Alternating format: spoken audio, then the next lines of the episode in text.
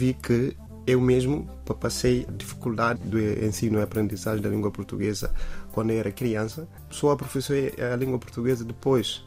Vi que há toda a necessidade, a partir de base, ensinar a criança a língua portuguesa a fim de crescer com isso na mente. Isso vai lhe permitir terá uma ferramenta para a futura profissão que, que venha a desempenhar. A ideia surgiu uh, na tentativa de ajudar as nossas crianças, sobretudo da minha comunidade, a aprender a língua portuguesa eh, desde a infância para depois crescer com, com ela. E tentei organizar na minha comunidade, na minha zona, no meu bairro, há conjunto de, de etnias que, que dão volta. Qual é o teu bairro? É, o bairro Bandim, estou em Nkunga.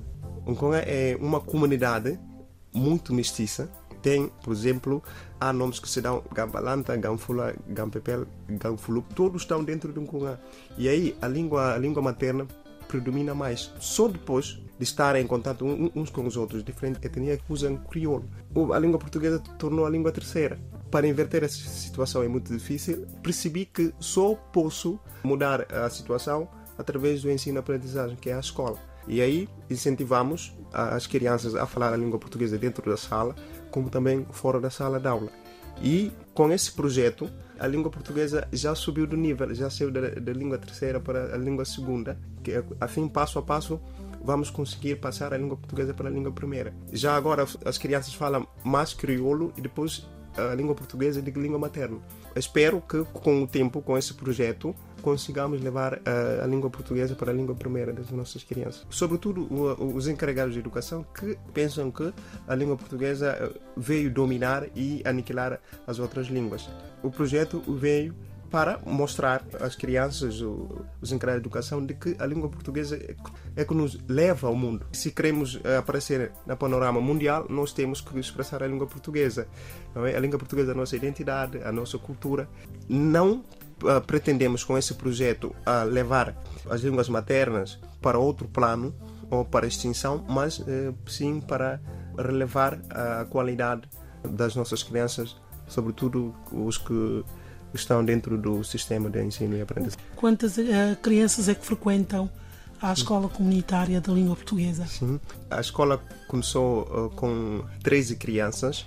Agora uh, contamos com um número de, de 124 crianças que participam na nossa escola e aprendendo a língua portuguesa pouco a pouco. É ensino gratuito ou uma landpina cobra algum Sim. montante? A, a, a princípio foi, uh, foi gratuito, não é?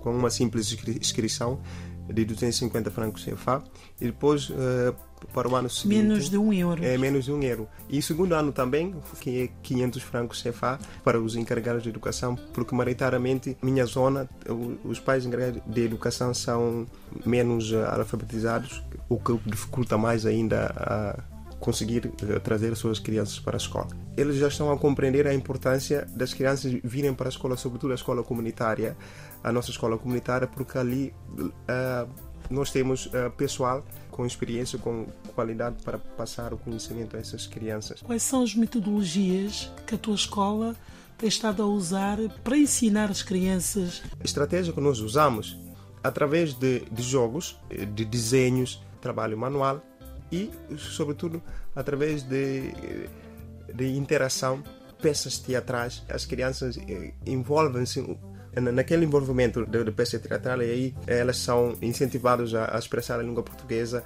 uh, entre elas e, e muitos outros uh, meios que nós usamos para atingir o nosso objetivo. A própria aula, Jumbai, a dramatização, pinturas, as coleções que nós fazemos com as crianças tempo busca conhecimento para desembaraçar de um bias para sempre.